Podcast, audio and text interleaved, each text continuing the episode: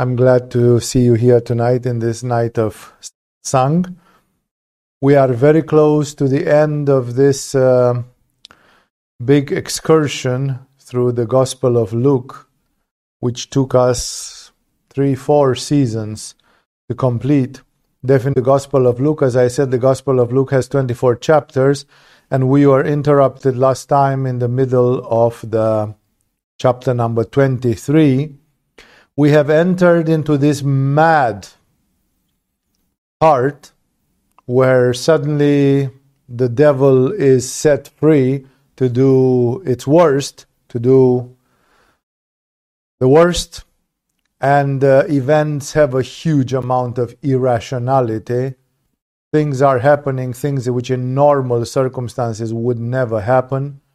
The absurd, the devil laughing and dancing a sinister dance, Jesus reacting appropriately, which means being defiant to it and not descending himself at the level of competing with it, like people said, do a miracle, made them cynically uh, make an irony about all of it, and uh, therefore it, it wouldn't have served anything. It, it was just an, the impression, the maya of it. And as you know, I do these commentaries to the Gospels, now the Gospel of Luke for the last uh, two, three seasons, precisely because I'm trying to make people understand from the standpoint of yoga, and especially from the standpoint of Tantric yoga, of Agama yoga, of Kundalini yoga, of yoga that we teach to the world, to explain some of the states of consciousness, some of the laws of the universe, some of the principles, and of course, some of the advice and teaching that Jesus is giving to people and to the world. And uh, I said it last time, or maybe two times ago. Once Jesus was arrested on Thursday evening, on the Last Supper evening, after the Last Supper, then the things change then it's not the regular then for jesus there becomes there begins a terrible spiritual test the ultimate spiritual test in which he moves to being the christ in which he moves to the universal consciousness in which he identifies with the spirit and with the plight of every person on this planet and in which basically he sacrifices himself for the world under the guise of the sacrificial lamb his sacrifice is creating a new covenant. If Jesus wouldn't have done with this, the last covenant which he established in the Last Supper wouldn't have been valid. It would have been just theatrical. It would have been a mockery. It would have had the form, but it wouldn't have had the contents. He gave it the form like this is going to be the covenant with bread and wine, the famous communion. But uh, now he had to give the meat to it in the meaning that if he wouldn't have sacrificed himself, then God wouldn't have sealed the deal. The deal had to be sealed by Jesus going through his process. And therefore, we are in the middle of madness. We are in the middle of the apparent victory of the devil. Jesus is pushed from Caiaphas to Pilatus and back.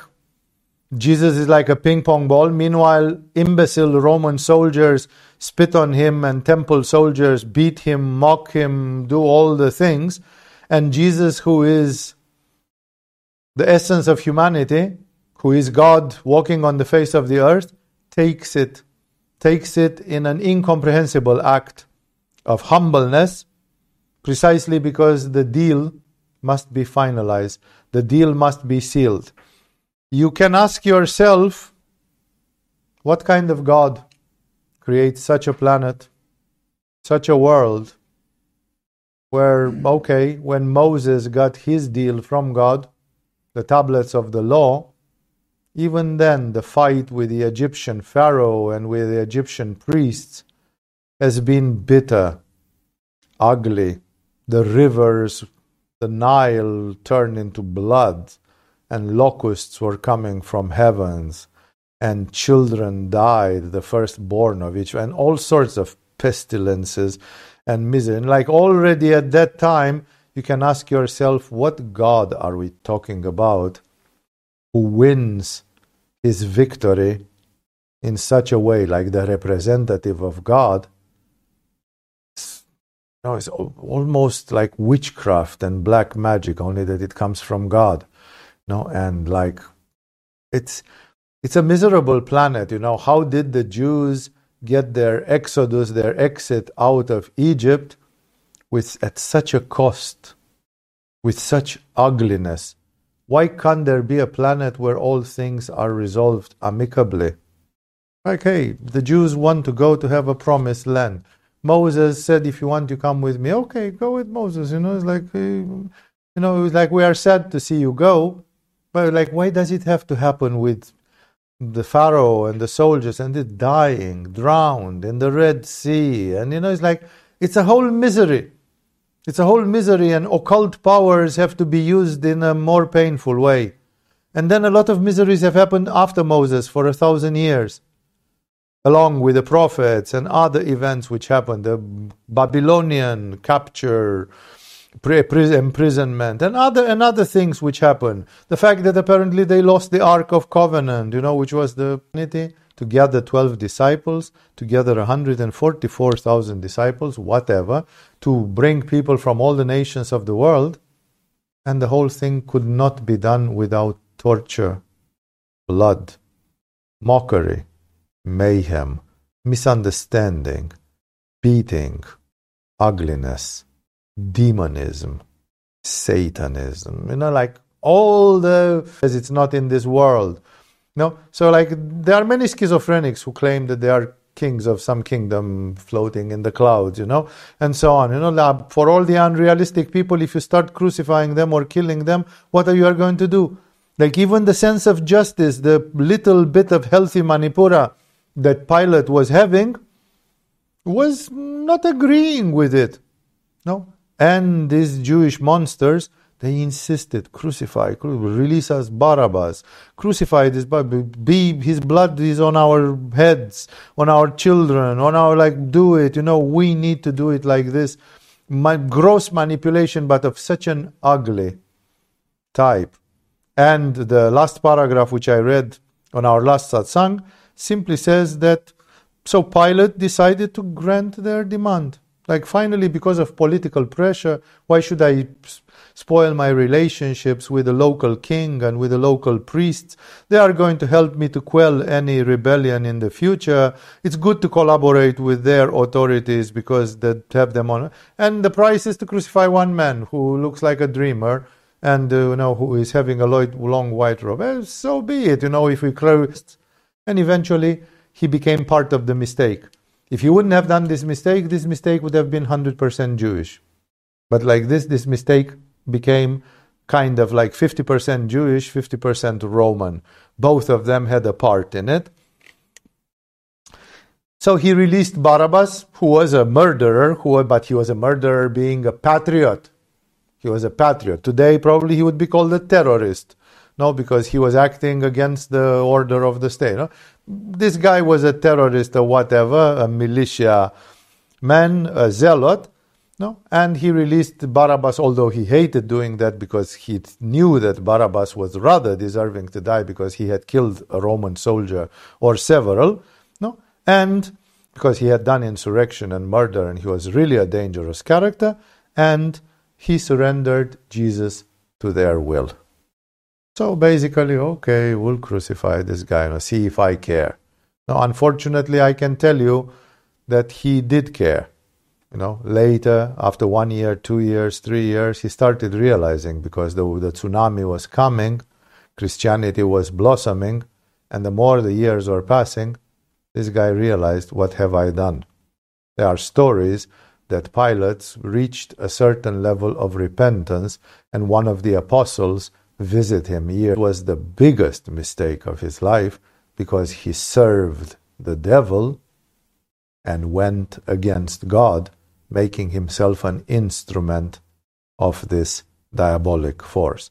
But the circumstances are complex because God wanted it to happen in a certain way. He released, He took all holds away. The demonic forces were allowed to go for 30 hours, 72 hours, whatever, run freely, and therefore uh, He was simply swept away. We met many people who, under the pressure of circumstances, either they were working with Stalin or with Mao Zedong or with Ceausescu or with Pol Pot or with whoever, or they were in Rwanda 20 years ago or something, they committed atrocities. Normal people who were caught somewhere, they were guardians in a concentration camp, something very, very bad and very, very wrong.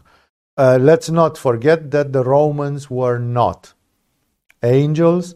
The Roman emperors were schizophrenic monsters, and the people who served them loyally, like Pilate, who was the local governor, they were basically kissing the ass of schizophrenic, diabolic emperors, who goes around and gives advice to people. But even in this circumstance, Jesus is Jesus.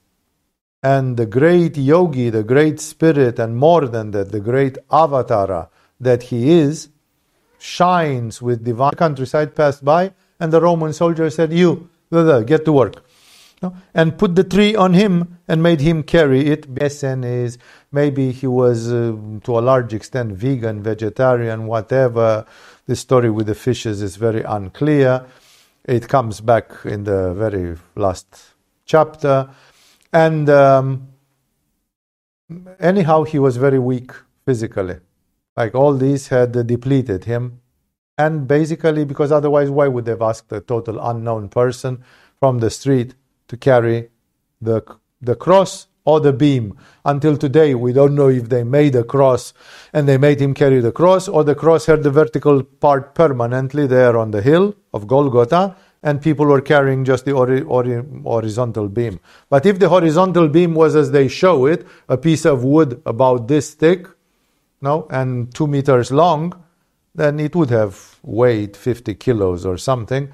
And for a very frail person who had been beaten and bled and did not sleep for more than 24 hours, for 30 hours, of course, it would have been an effort, and probably he would have fallen down often and stumbled. And remember, there was no asphalt road in those days. So the soldiers were simply pragmatical. They said, take a guy from the street and have him carry the beam because we want to get over it quickly, quickly. You know, we have to crucify this guy. Let's not be late and wait him walk like a snail on the road. From Cyrene, no, he carried the cross of Christ. This shows us that this sacrifice reflects on humanity that humanity carries the cross for Christ and Christ carries the cross for the humanity. It's a cross fertilization, you know. It's not that Jesus is separate. It's a very important synchronicity that a man not mentioned in the story before, he was asked to carry the cross. A large number of people followed him, including women who mourned and wailed for him. Even at that time, remember the men ran away because they were chased, like you were with Jesus. They would not chase the women because in the Jewish society at that time, the women were not really important. They had only a consultative role. They didn't have voting rights. They didn't have, the women were not even counted. Jesus made bread and fish for 5,000 people without counting the women and children. Like with the women and children, there were probably 20,000 but only 5,000 were, were worth being counted because 5,000 were men. No? Although that is bit bitterly and deeply politically incorrect, that's history. That's how the society was in those days. So the Romans or the Jewish priests, they were not afraid that women will come. So women were ready to, were allowed to mourn Spencers in that time. They were all of them men. So Peter and John and this, they were hardly there. We hear at some point that John was showed up and he was Jesus saw him together with Mary and together with Mary Magdalene and whoever else was there. Women, because women were not threatened by soldiers. Nobody was looking and saying, You were with Jesus. Even if you were with Jesus, okay, go and cry, you know, see if we care of all. And other friends of Jesus, they vanished. They went like cockroaches. They disappeared in the woodwork. No? And the women were freely there because, uh, you know, and therefore, funnily enough, but very meaningful for Kali Yuga as well, Jesus, when he was crucified, he was rather followed by wailing women than by his disciples who came and said, What are you doing to our Guru? No, at least to be there and to say it's not fair. This man has been a great man and so on. No, mostly women. So Jesus turned and said to them, Daughters of Jerusalem, do not weep for me, weep for yourselves and for your children, for the time will come when you will say, Blessed are the barren woman, the wombs that never bore, and the breasts that never nursed. Yeah? Jesus, as you can see, although he cannot cro- carry his own cross, he is beaten to pulp already at this time. Uh, he was pub- not in this gospel, it's not said, but in other gospels we know that he was beaten 40 lashes and more, just the amateur beatings by the soldiers and so on, extras, you know, because the soldiers had to keep themselves warm at night and they were doing, they were playing football with Jesus, you know. But besides that, you know, Jesus is still not losing at all his lucidity and who he is and says, Oh my God, what have I done? Oh my God, I exaggerated. Oh, they caught me. Oh, if I could get away. Oh, if there is a way. No, like he's living it out with dignity, with lucidity. And he said, Don't weep for me. Like he knows I'm God, you know, I go back to God. As soon as I leave my body, I am the Spirit of God, you know. I am an avatar. He says, Weep for you and your children, because by crucifying Jesus, unfortunately, the city of Jerusalem until the second coming of Christ. Until the second coming of Christ, there is a karmic stigma on the fact that the Jews prayed for a thousand years for their Messiah to come, and their Messiah came. And the Jews of today think he didn't came, that that was not Jesus. Jesus was not the Messiah, and they are still waiting for him. Like you wait for a train which has passed yesterday, you know, and now you today you are still waiting for that train. How much of a loser do you have to be for that? So Jesus said for the you know, and then he simply said for your children as well. This is a very important thing. You have to meditate because Jesus is already half gone in clairvoyance and divine consciousness.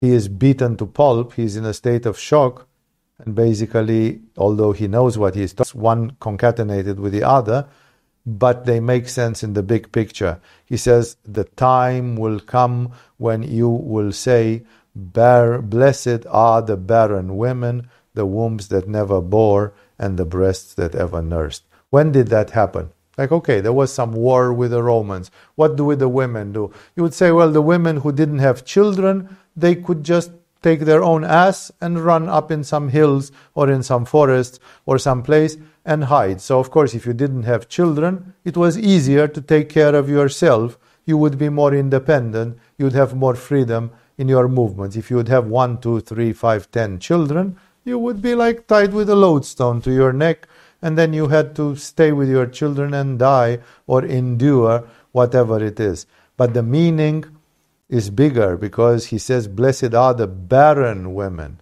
The barren women. When would the women say, Blessed are the barren women, breast and the, the wombs that never bore, and the breasts that never nursed? First of all, this is what's happening with nuns. Nuns are the wombs that never bore and the breasts that never nursed.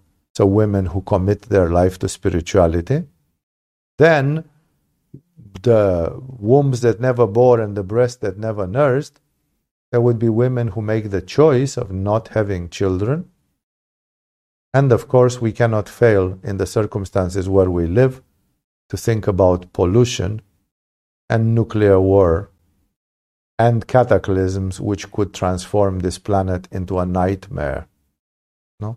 If a woman has children, and the Americans and the Russians detonate their nuclear missiles, and 90% of the population disappears in three days, then among the 10% left of the humanity, they will just go around, and the women who have children will curse themselves and will say, Why do I have to have children in these circumstances?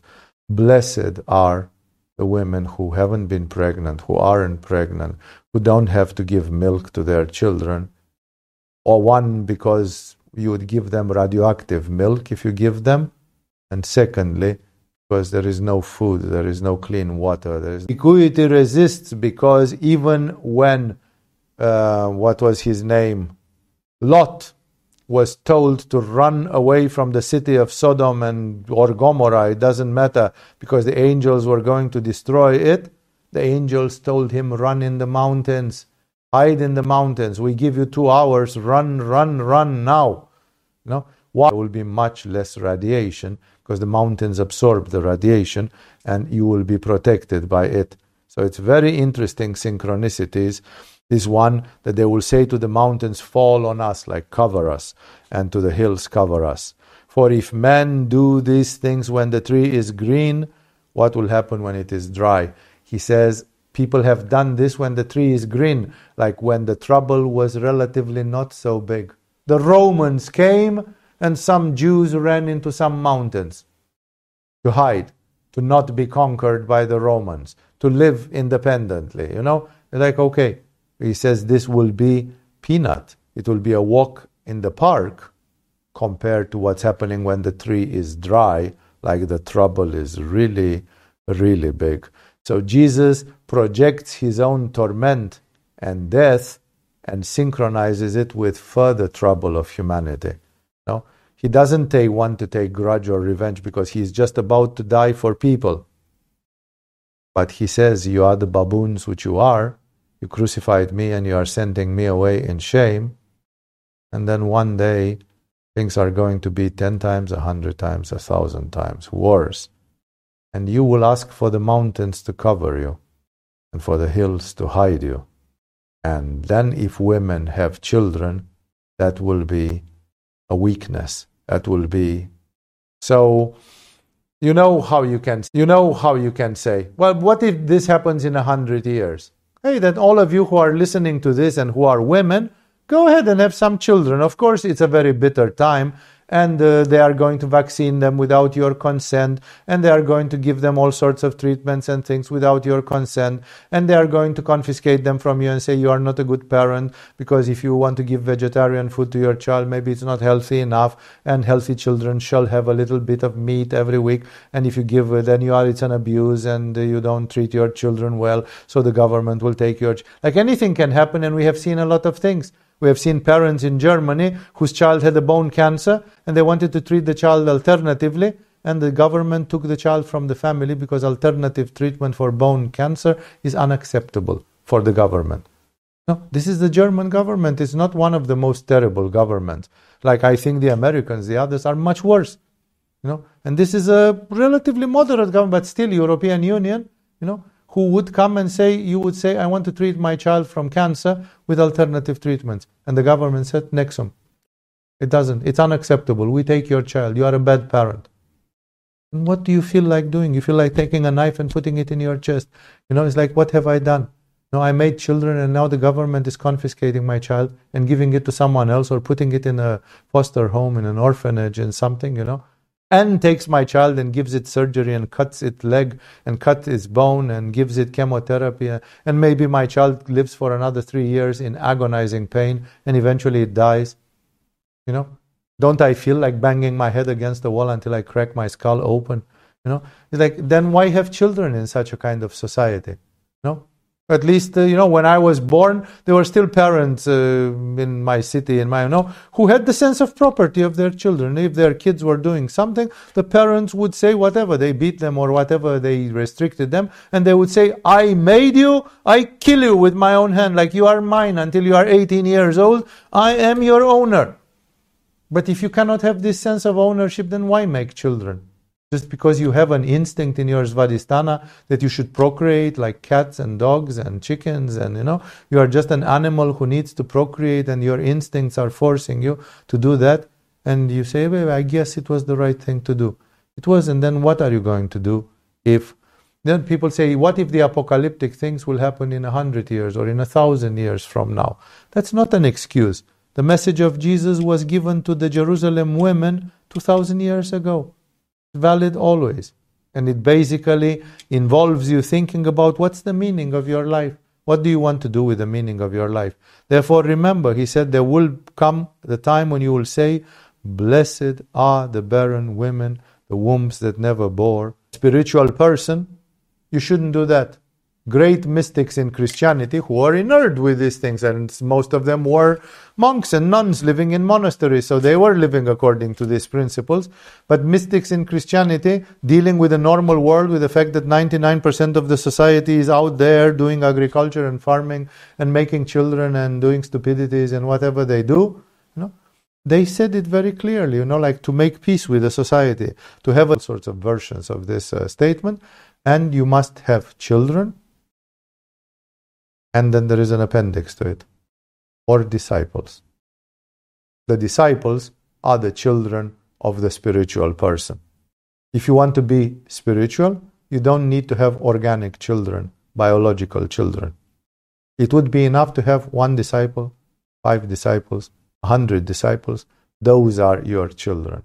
Therefore, the possibility world is just cannon fodder. It's eight billion pieces of flesh which die are born anonymously, die anonymously, do pretty much nothing. They just swarm around looking for little pleasures here and there. Some of those people can become disciples for spirituality. Those who have a good karma, those who have uh, opening towards searching for the great truths, they can be. And therefore, spiritual people have a world of their own. A monk can have disciples, and in this way leave the message, leave the knowledge, leave the accomplishments, transmit them further into the world. Remember, because this is an important thing, and Jesus here is mentioning about these difficulties in Kali Yuga. Two other men, both criminals, were also led out with him to be executed. So this gospel tells us that they were crucified in the same day. Other people think that the two thieves on the cross, they had been there for two days or something and they were slowly dying.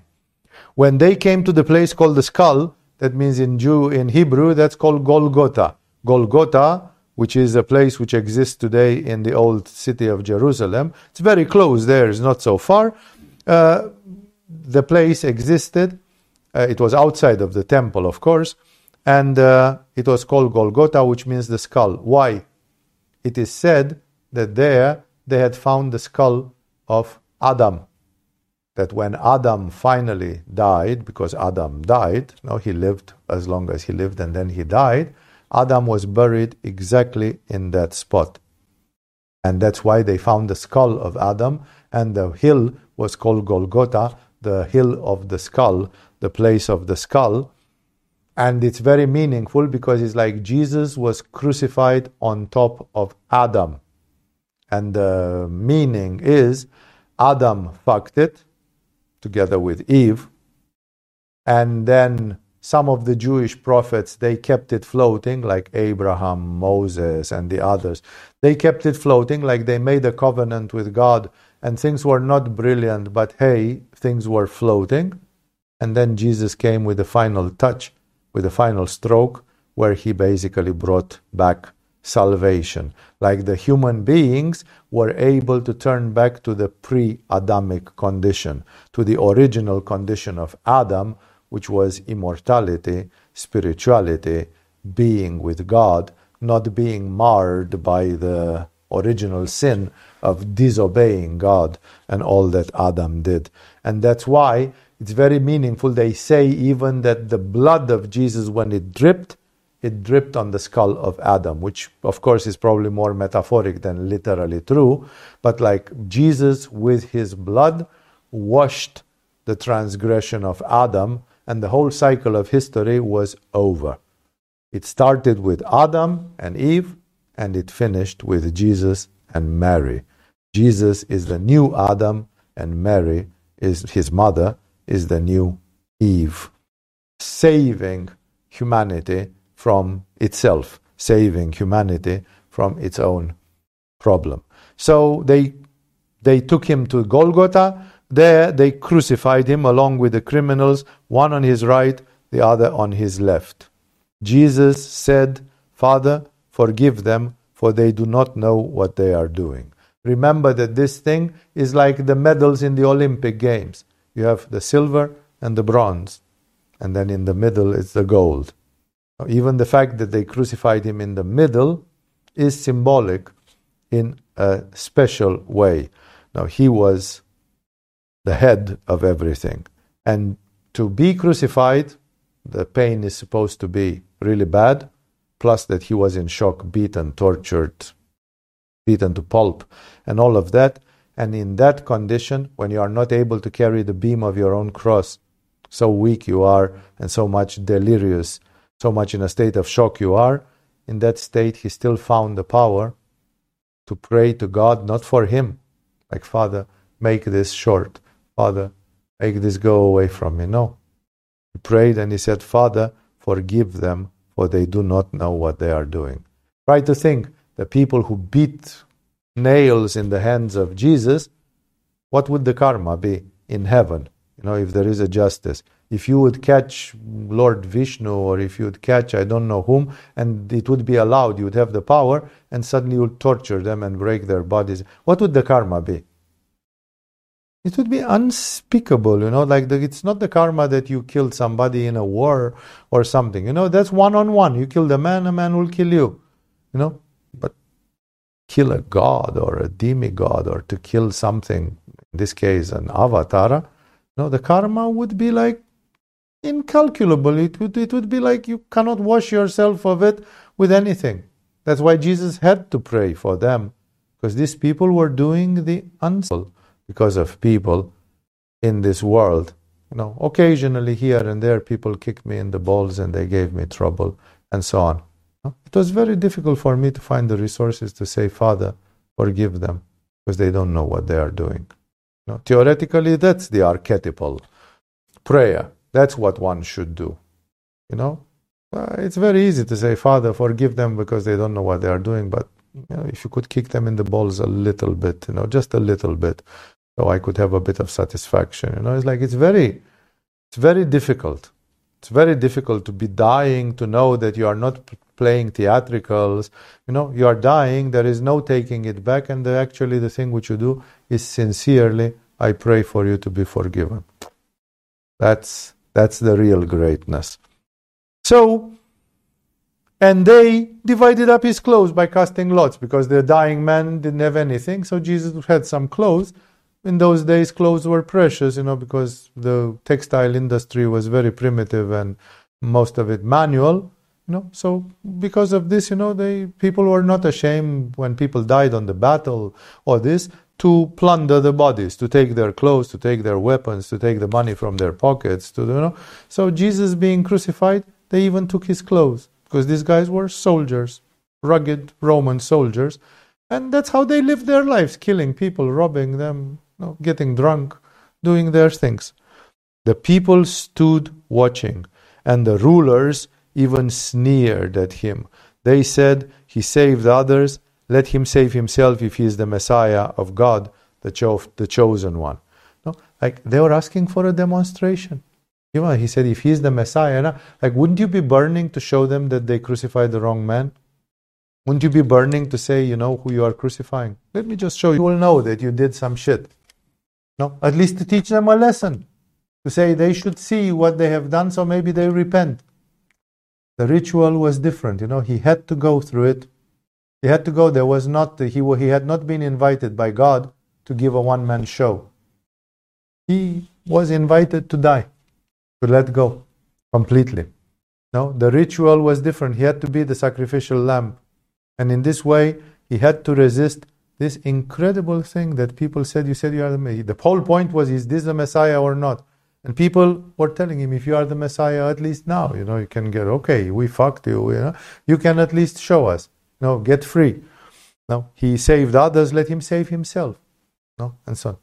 He didn't go even there, which shows the degree of humility. Again, this is not normal yoga. I know that we try to find out the meanings of it because how many of you will be in this life crucified or martyrized? Or I hope none of you. I hope none of you will endure martyrdom or something like this.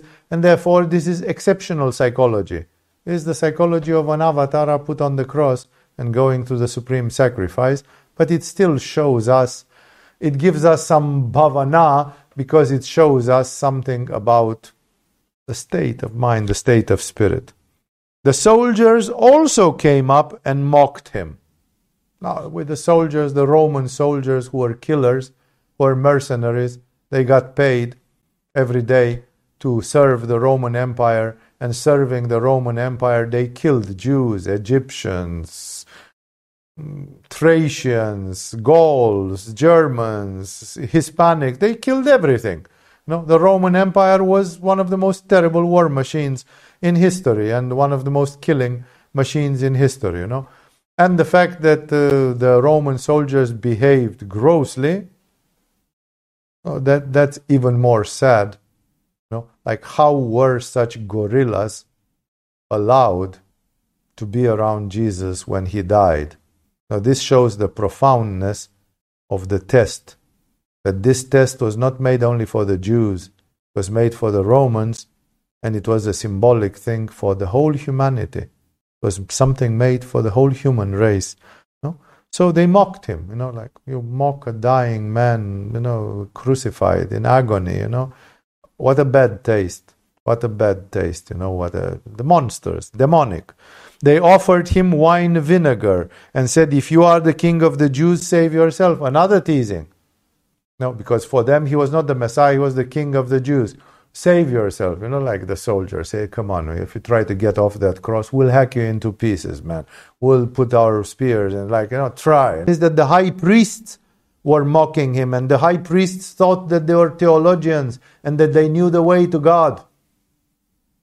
And they were possessed by the devil the soldiers. The soldiers is just a sad thing that they were allowed to be around and they were probably drunk and they gave him wine vinegar until today i don't know but it was a sort of a despicable drink which was supposed to eliminate the thirst or something because the people on the cross they were bleeding and sweating and therefore losing fluids and they were getting very thirsty and sometimes instead of giving them water they gave them something which was nasty or sour, you know, like the vinegar and so on, and the vinegar will cut the thirst, but not really fulfill anything. And moreover, it was unpleasant to take, you know. So they they they kept on mocking him in various ways.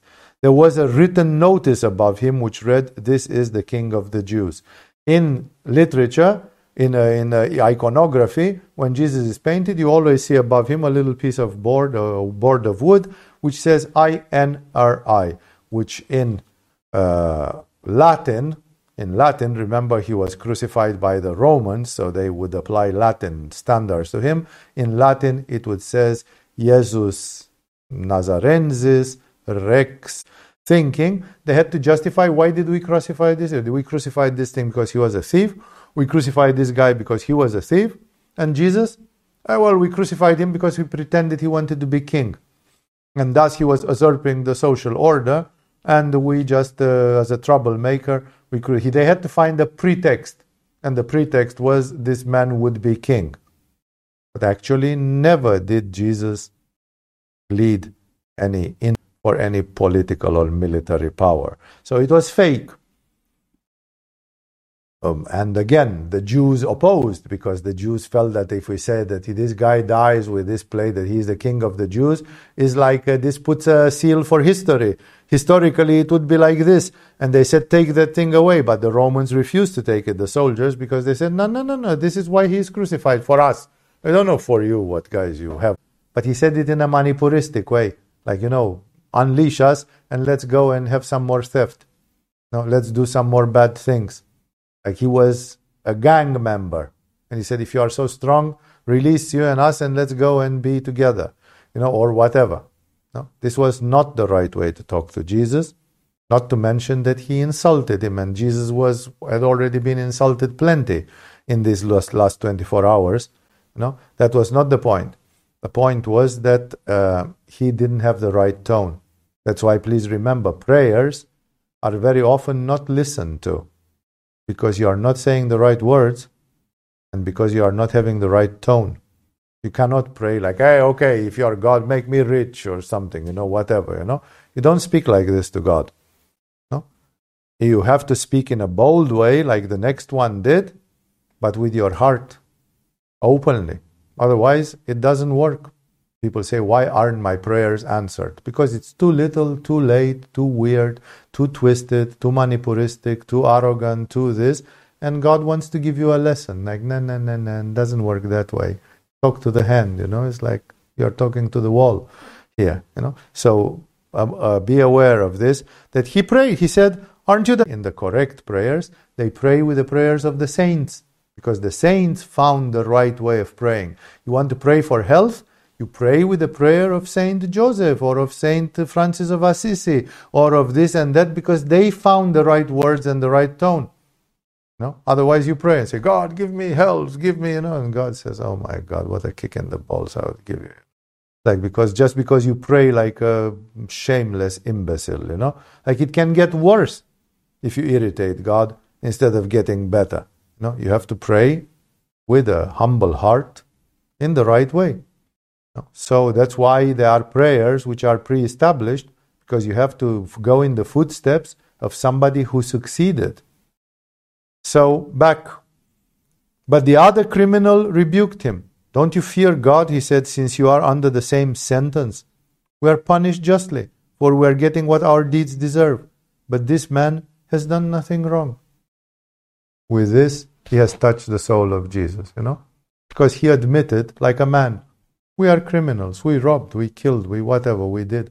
They are presented here as thieves. But God, God knows if they didn't do violent burglary and they killed somebody or maimed somebody, or we don't know. It's just a very old knowledge. And the guy says, it's right. Like, we are getting punished. That's the system. You know, others have been doing the same thing and they get punished. And that's it. He assumes it. He owns it like a man. He doesn't say, I want to run away with Jesus and stay and be a bandit again, be a rascal again. Like, save us if you are the Messiah, save us, and let's, you know. He didn't say, I shall do no more. He could have said, Jesus, I'm really sorry for my deeds. If you are the Messiah, save. No, the guy, that guy did it just to provoke him. He said, You are the Messiah, staying there. You suffer like I'm suffering. You know, fuck you. Why don't you save me? Why don't you save us? That is not the right tone of voice. You don't pray like that. And the other found the right tone. And the other said, Look, we get whatever we. He was also agonizing. He was crucified. He was pierced in the arms and legs, and he must have been in agony. No? And he said, You know, it's like, this guy, but this man, what has he done? He has been preaching about the kingdom of heaven and about loving your enemies. No, like he knew, everybody knew that Jesus was a famous person in that time, especially in that week. He had become very famous. No, he said, what, What's wrong with this man? They crucify him, at least we deserve it. But this man, the fucking Romans, they crucified him without deserving. No? And then he said, Jesus, remember me when you come into your kingdom. Like he believed that Jesus was great. And he says, at least send me a good thought. You know, I'm, I don't know what's happening with me. I'm going to hell, whatever and he prayed to Jesus. He said, like I am a cockroach. He prayed to Jesus. He said, like I am a cockroach. I am a face in the crowd. But because I am crucified with you, at least remember me. I've been I've been here, a few meters away from you, dying together with you. Remember me. When you come into your kingdom, by means I acknowledge that you are going to the kingdom of heaven. I acknowledge that you are different. Remember me, you know, maybe if you send me some good energy, maybe if you send me a good prayer, maybe if you send me a good thought, I'm going to benefit from it. Jesus answered him. Oh, Jesus was not in the mood of talking to when people told him, If you are the Messiah, why don't you save yourself? And he would answer back and say, You didn't understand, you're a bunch of idiots. You know. He'd never talk to anybody, but he talked to this neighbor, to this criminal. And he said, I tell you the truth. Today you will be with me in paradise. People could stay even seven days on a cross, dying agonizingly. And Jesus told him, You are going to die quickly today. Remember, it was about 12 o'clock when this was happening, noontime. And Jesus told him, Today you will be with me in paradise. So, altogether, because you are talking to the King of the universe, you are talking to somebody who is directly from God. There is no law of nature which cannot be broken in that case. It was now about the sixth hour. The Jews were counting the hours from sunrise. So it was 12 hours of the night and 12 hours of the day. So from 6, uh, from 6 o'clock, when the sun averagely rises in the spring, 6 hours, it was about noontime, eclipse, because no eclipse lasts for 3 hours. So there must have been just some cloud phenomenon, which is very meaningful, you know, because when there is darkness, it's like the dark spirits are ruling. Today, they celebrate, celebrate Diwali in India. In two weeks, they celebrate Loi Krathong in Thailand. It's the end of the darkness because in October, November, it's the time of the Scorpio and the time of Dhumavati coming back, and it, it, it becomes the time of Matangi or whatever. It's another cosmic power, it's another energy. So it's very meaningful that it was like a monsoon time coming. It was dark ominous dark clouds as a symbol. Everything with a person like Jesus, everything is symbolic because this man is the microcosm and the macrocosm doesn't tell it. There was an earthquake as well. When Jesus was dying, the earth shook, which is usually a very bad sign, you know, like you have the sun going dark, the an earthquake coming. This shows you are crucifying God, you know. At least if these people would have been like shamans, they would have stopped. They would have taken him off the cross. They would have said, What the fuck are we doing? No, look, it's getting dark. There's an it was just before the altar. Where you know, and the curtain, because some beams moved because of the earthquake, there was, you know, people some things fell apart and the curtain was torn in two. Like what do you want more symbolic than that? How, how should God do that? Then God should come in person and talk to you if you don't want to look at the symbols. No? Like God told to the Jews in the temple, I am profoundly offended. You are offending me. Now my deal with you stops. No, it's like I cannot have a deal with Jesus and with you at the same time Uh, you, you shun me out and I've sent Jesus there and you kill him, then I'm not friends with you anymore.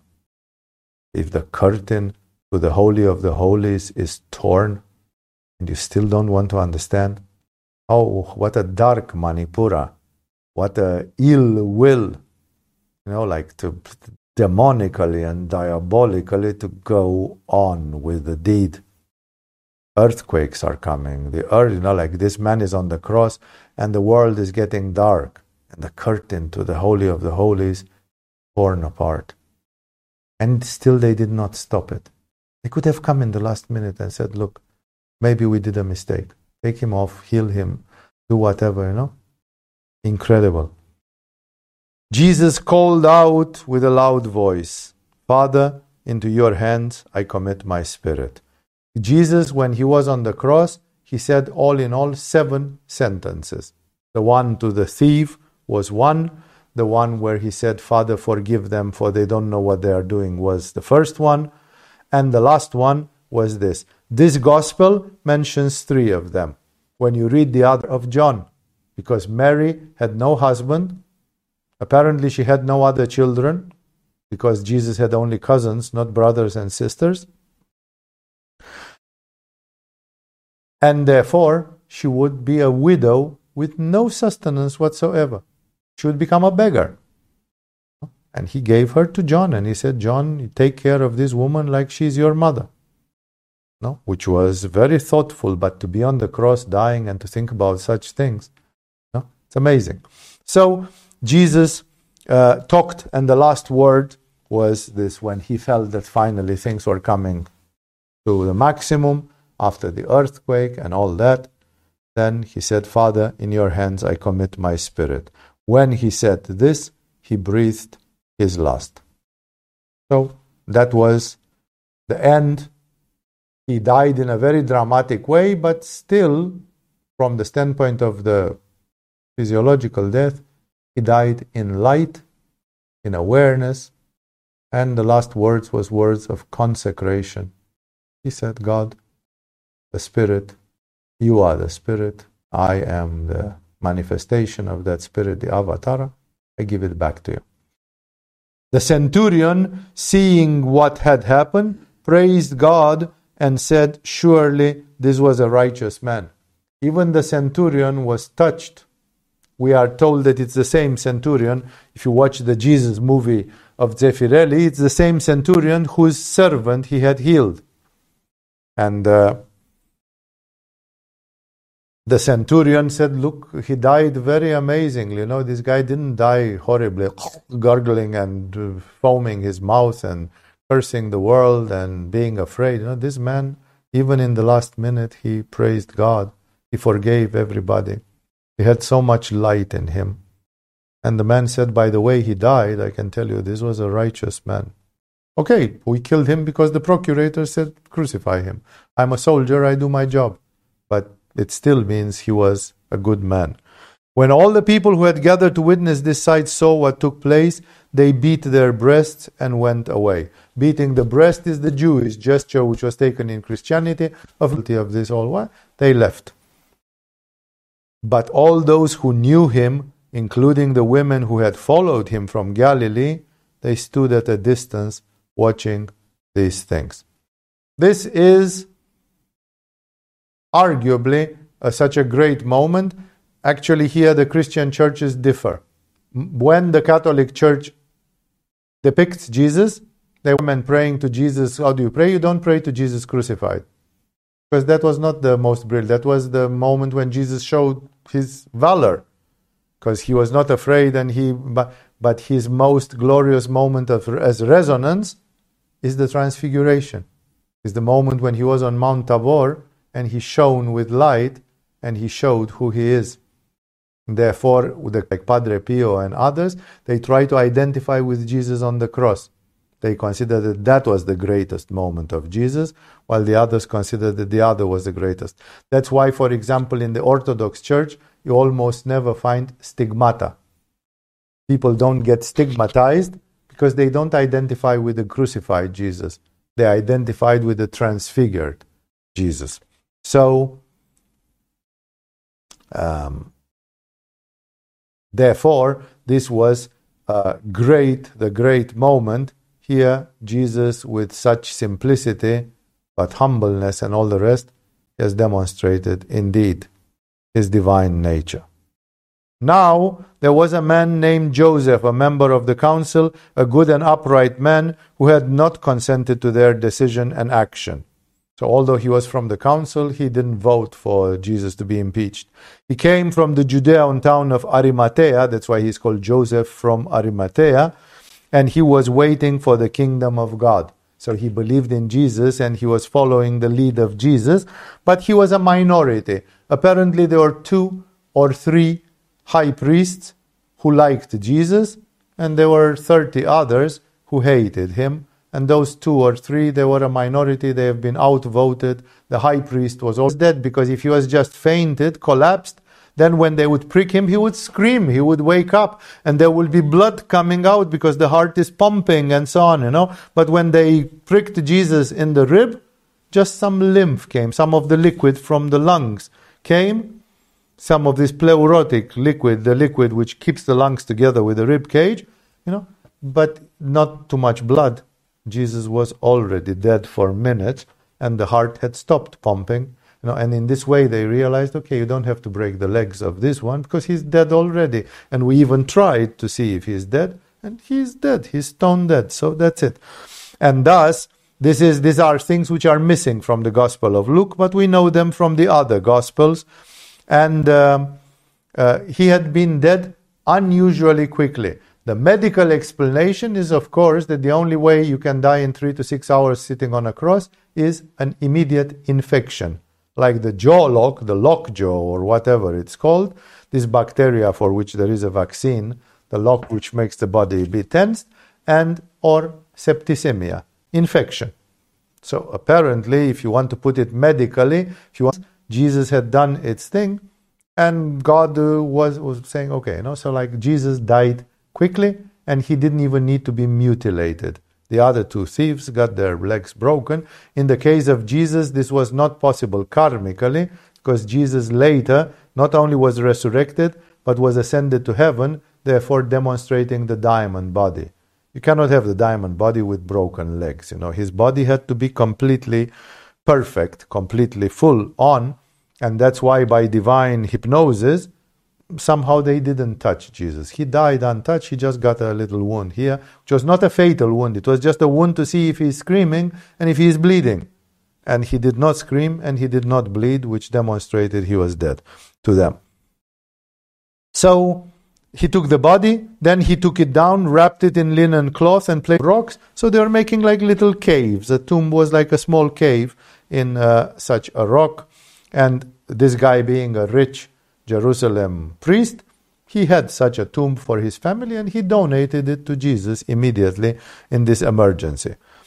It was preparation day and the Sabbath was about to begin. So they had to do it quickly, quickly. And uh, they say that on this linen cloth, they one o'clock, whatever it was, and okay, we'll come Monday and or Sunday and finish it. So Jesus was buried very quickly, very precariously, and luckily that Joseph gave this. Joseph of Arimathea became famous not only through this, because he basically provided what today is called as the Turin shroud, the Torino shroud. The shroud, that shroud is preserved and mark an energy mark on that, which what's on the Turin shroud. Like nothing can be more natural than that. No vision of a saint, no clairvoyant, no nothing, no parapsychological device can beat what was on the body of Jesus at the time of his death. And that's why there is so much controversy on it. And the second thing for the Joseph is like a black magician or something, collected the blood of Jesus in a cup, went unto Jesus bleeding to death, and collected his blood. And that's the Holy Grail. That's the famous Holy Grail. It's the Grail. But why would somebody collect blood from somebody crucified? The man is the sort of political man. That Holy Grail went to King Arthur, justifying the kings of England, and also, and then this idiot say that the Holy Grail was actually Virgin Mary, who had a child in her belly, and she went to Spain and gave birth to that child, and those are the Merovingians or whatever, the blue blood of the Merovingian kings. All this story from the Da Vinci Code uh, with uh, Dan Brown and all that. You know, it's like with it's not even worth going there. I'm just telling you that that's the Joseph of Arimathea, who whose personality was uh, associated, rightly or not, with those things. The women who had come with Jesus from Galilee, but who were the women? They were Mary Magdalene, Mary his mother, Martha, who is mentioned earlier, and a few others. Yeah. So um, the, the sisters of Lazarus, probably, and so on. They were there. Uh, there was a following of women in there, which again, they were not considered a threat by the Jewish authorities because they had no Jewish uh, religious authority. So it's like, okay, the women will always cry for some beloved man that died for them and so on. So the women that come from with Jesus from Galilee followed Joseph and saw the tomb and how his body was laid in it. Funny, they didn't seem to have known Joseph very well and been part of the process. They kind of followed, like they were not like Joseph said, Come, help me, put him in linen, anoint him. It's not known exactly, the whole story is not known. Joseph was having, like, let's solve it quickly. Don't have time for all these fanatics and for all his followers and all that. So, saw the tomb and how the body was laid in it. Then they went home and prepared spices and perfumes because the ritual of burial was a bit more elaborate with uh, myrrh and incense, frankincense, and other things which were to be poured, nard, some the oil of a plant, and so on. But they rested on the Sabbath in obedience to the commandment. So they saw, they prepared the spices, but they were prepared to go Sunday morning, Sunday at sunrise. Then they could go and finish the burial service. On the first day of the week, now we're going to chapter 24, so it show we'll not finish today, but tomorrow we are going, not tomorrow, on the next occasion, probably we're going to finish the final episode of this long series of satsangs with Jesus.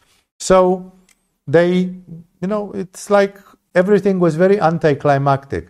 Jesus died. The women were ashamed to be part of it.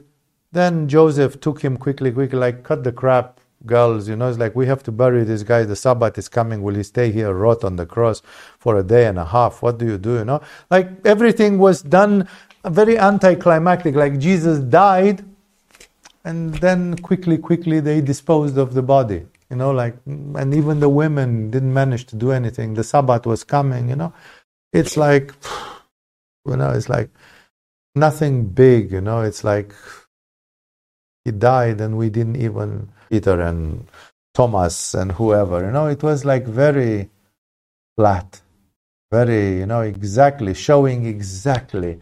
To me, when I meditate on this every time when I've seen other big events and persecution and so on, I've seen the same thing, you know, that the devil wants to make everything insignificant, unimportant, going pale, you know. Remember, the devil was still dancing the dance until resurrection. Right now, it's this dark time, you know, when you know you cannot have Jesus mourned by thousands of people and carried in glory across Jerusalem. No, no, that would have contravened the whole purpose. The whole purpose was humiliate him, make him destroy, destroy his reputation, destroy his image, kill him, put him in a grave, and let the whole world forget that he ever existed. You know, that's what the devil wants. The devil wants, okay, now you see me, now you don't, you know, like boom. That's the black magic of the devil. On the first day of the week, the first day of the week is Sunday. The week, the Jewish week, which is the Kabbalistic week, the real week, it starts with the sun. Sun and moon, Sunday and Monday, and then the planets. Yeah, it starts with the Protestants and so on. They go Jewish because the Protestantism went back from Catholicism to a lot of Jewish precepts, no? which, from the standpoint of Christianity, it's a step back. It's a step backward, not a step forward. And because of this, in English language, Sunday is the first day of the week. You start the week with Sunday. No? Well, everybody is irritated by this because the calendars of the most affected, because there is a change of paradigm. There is a change of covenant. The, the deal with God has been changed. Now we don't celebrate the Sabbath. Now we celebrate Jesus. He is the new symbol. He is the new offering. That's the new deal. And therefore, it's still the first day of the week, as in terms of planetary things. Very early in the morning, so it had to be after sunrise, the women took the spices they had prepared and went to the tomb. Again, it's anticlimactic, like Jesus was dead. They had been knocked out the whole Saturday. We're never told what people did on Saturday. They were just in shock. They were sitting like this and saying, What the fuck has happened? You know? like this guy, we had supper with him and he told us that he whole Jerusalem turned against him. Even the Romans, you know, the king, the high priest, you know, and then they put him to shame and quickly, quickly and quickly, quickly they buried him without any honors and without any ceremony. No, and like, okay, let's go and uh, uh, anoint him properly. At least let's give him the proper burial. This is how it was. It was really sad. The whole thing was flat and sad. Per desire of the devil. Remember, the devil was running the show they found the stone rolled away from the tomb, which is another miracle because those stones were really heavy. And they were put there especially so that animals will not go inside and devour the bodies. Now, of course, also against thieves. But okay, with the thieves, if five people put that stone, five thieves could come and roll that stone back. So it was not 100% foolproof against thieves, but the Jews were buried in a simple way, naked in a linen cloth smeared in aloe vera and nard and myrrh and whatever, what to do with a dead body, to fuck it in the ass. You know, it's like, what would you do with the body? Know, what would you take away from the tomb? The Egyptian tombs were full of gold and paintings and whatever, you know, the, for the pharaohs, but the Jewish tombs were absolutely poor. So they were not really afraid of thieves because the thieves had nothing to steal from a tomb. It's only, it was only for the animals. No? So animals could be jackals or foxes. Or, so the tombs were very well closed so that animals would not defile the bodies. Where the miracle starts. You know, this is where what happened. In other gospels, not in this one, in this one we are just told the final outcome. In other gospels, we are told that somewhere around midnight, in the night between Saturday to Sunday, a big light came, like a lightning, like a globular lightning or something like this, and somehow the stone was rolled away as by a magic hand, we are told by the mystic saints that this was the archangel Michael, that the archangel Michael was sent to kind of clear the way, like boom. The Roman soldiers were in a very strange place because they did not witness it and try to fight with the angel or something. Because if they have witnessed that somebody rolled the stone, they would have at least prevented Jesus from coming out of the tomb, or they would have said, What the fuck is happening? We're guarding this tomb per order of the procurator. You know, but it seems that the Roman soldiers were sleeping, they were behind the corner. We missed it somehow. The soldiers missed it. Apparently, there were some soldiers of the temple, some Jewish soldiers, whatever, paramilitary or what they were, plus some Roman soldiers put on purpose because the rumor was like this, and they could not see it. You would expect that they would stay there with their spears right in front of the tomb. Who is coming? If somebody is coming, we kill them, and so on. And then suddenly at 12 o'clock, the, and what the fuck happened, you know? None of this. The, both the Jewish soldiers and the Roman soldiers were like hypnotized. They were just around the. In a certain way, they didn't really see it. They saw only indirectly, they witnessed that there was a light. This is how we know that there was a light, because there was something like a lightning.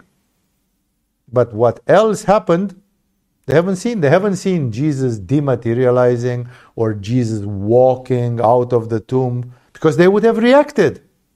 They would have said, Hey, buddy, where do you go? We crucified you, you know, back in your tomb, you know, or something. They didn't. There was no direct conversation or conflict or interaction with anybody. So we are in this gospel, we are not told about that. We just told that when the women came there, the tomb was empty. While they were wondering about this, suddenly two men in clothes that gleamed like lightning stood beside them. Now we know this must be some angels, right? Two men clothed in clothes that gleamed like lightning. Like obviously these were not citizens of Jerusalem. No? There was something else. Two beings which are gleaming with light. Like in this situation, the angels have not been afraid to show their face because now the stone was lifted. Now God was in full action. No? And it was the moment to kind of certify certain things. Even so, although these angels appeared, most of the people said, oh, those women were having their menstruation and they were hallucinating, probably, or God knows what. Like it was very easy to dismiss two, three, four crazy women from Galilee who had to save the honor. And they said, of course, they will say that the angels came and so on because they think that this guy was very important. He was just a loser. He was just a hippie. There were no angels, man. They figured out, they made this story up it's very easy to dismiss it because these angels did not appear in front of the great temple of Jerusalem with a sword, with a flaming sword up in their hand, and saying, Hey, the man that you have crucified, Jesus of Nazareth, he was God and we took him out. God called him back to life, blah, blah, blah, blah, you know, so that everybody would fall on their back. No. That's why the Jewish society remained split.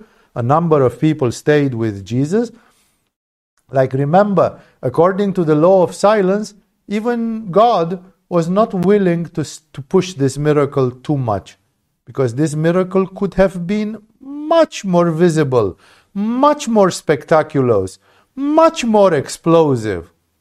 The Jerusalem people could have been flattened down by it by a huge angel appearing and saying, You know what you've done, you idiots. Now, of course, it's too late, but now you have to get the con. You crucified the Messiah. You, you know, like, boom, you know, like, God didn't do that.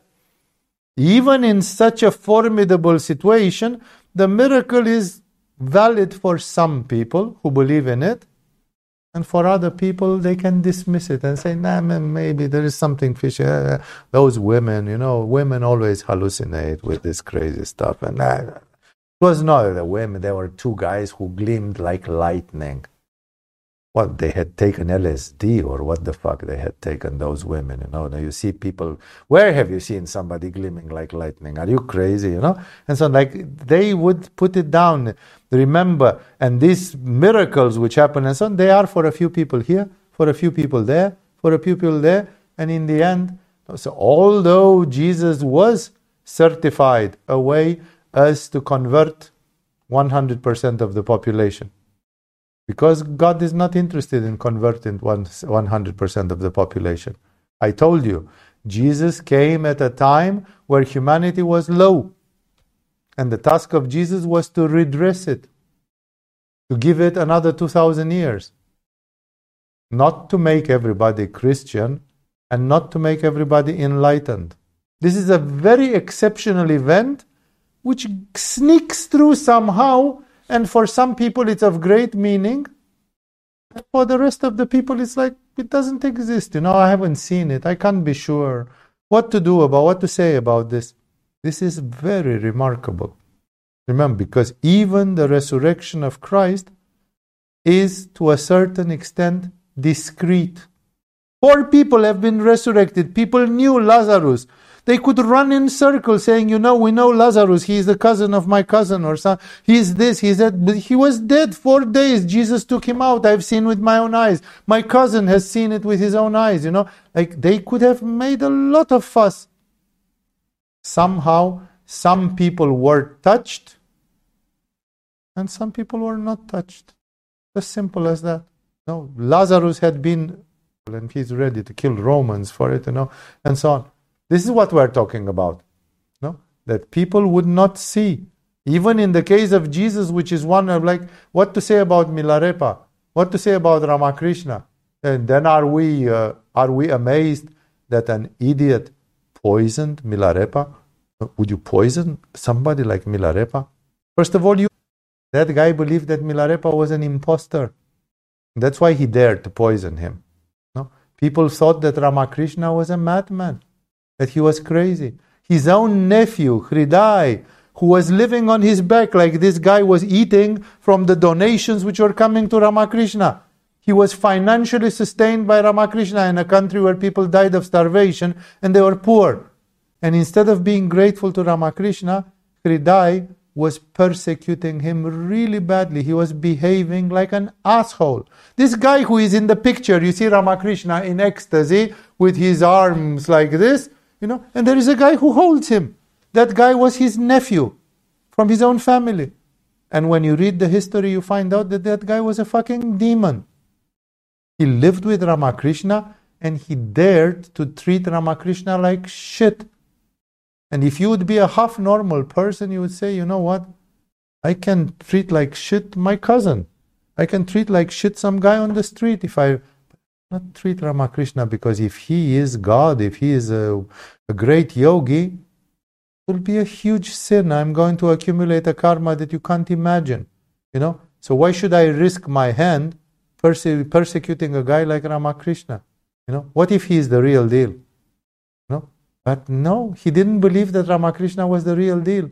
That's why Hridai was living with him and was seeing him in Samadhi, and he probably thought that the states of Samadhi were fake and were some mental disease of Ramakrishna, and that Ramakrishna was hysteric, catatonic, something like this. His own nephew, who was seeing him 24 7, more or less. You know, this is what the law of silence does. That people live in the presence of greatness, and they don't. They didn't see it even with Jesus. You see Jesus if you want to see Jesus. Angels. In their fright, the women bow down with their faces to the ground. No, like that's the typical reaction.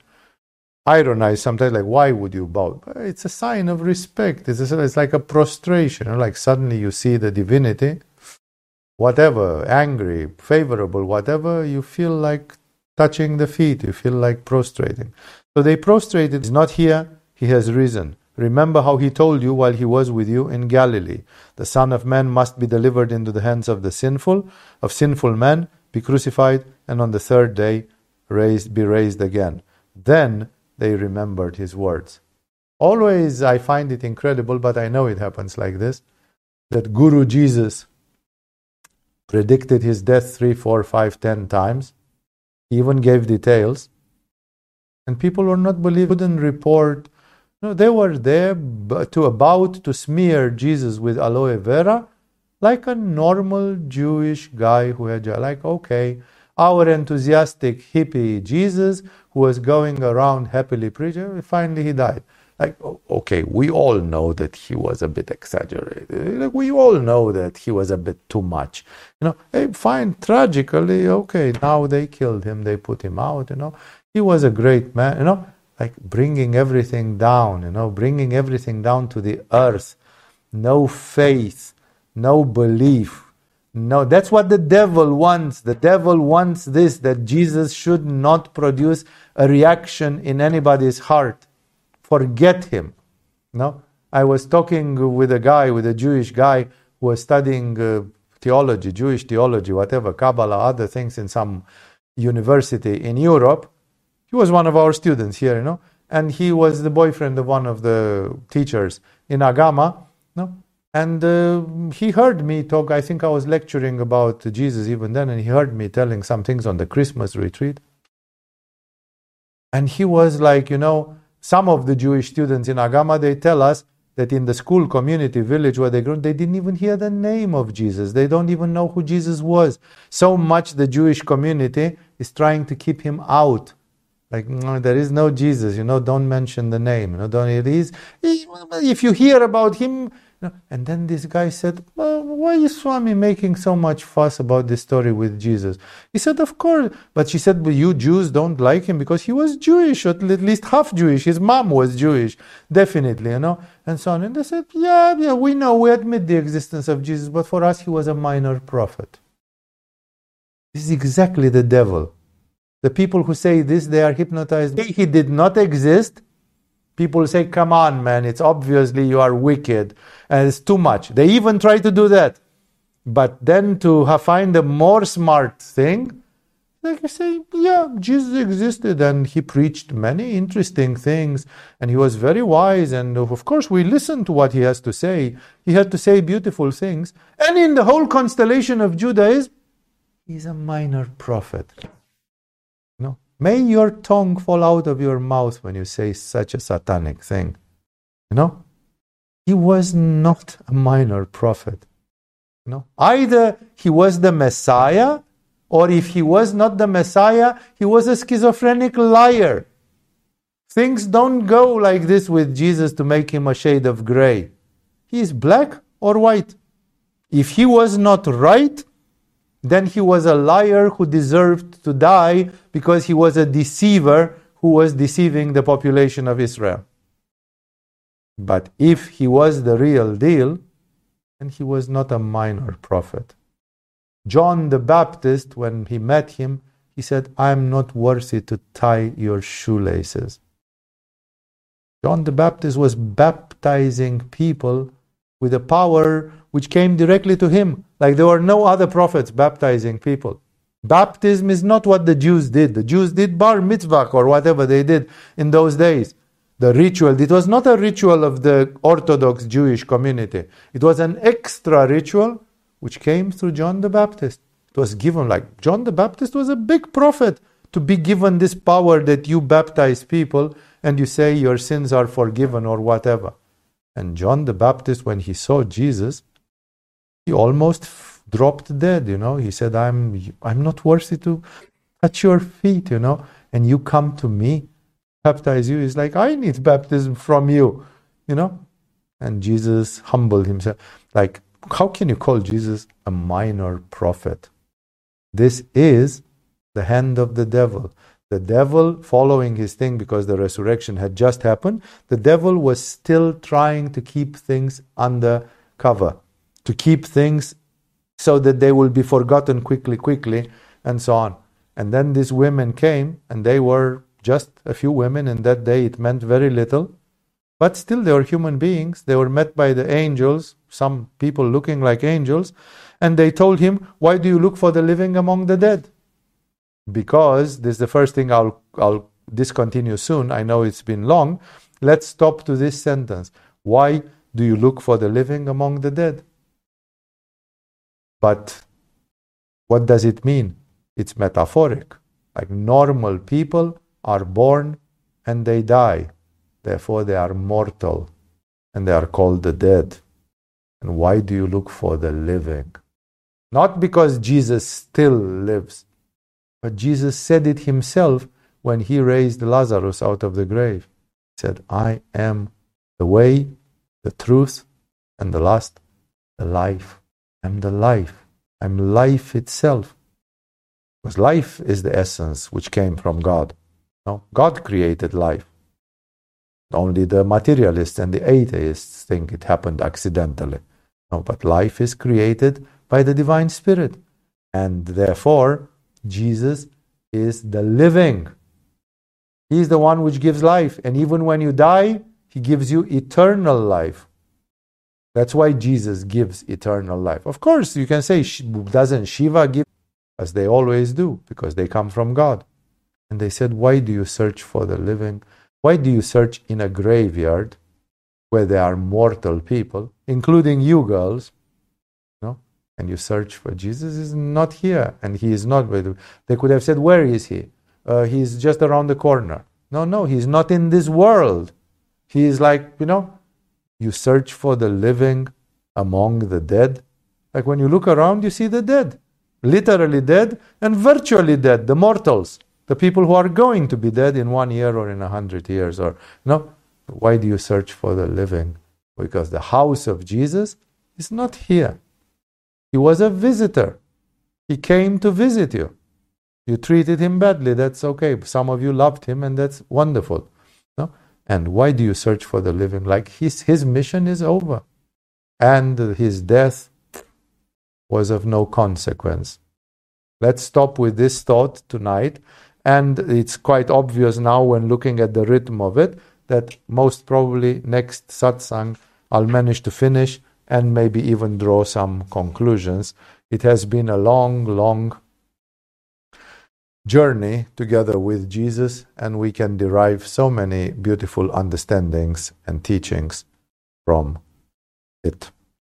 Enough for tonight. Thank you all for joining, and see you in the next satsangs and activities here in Agama.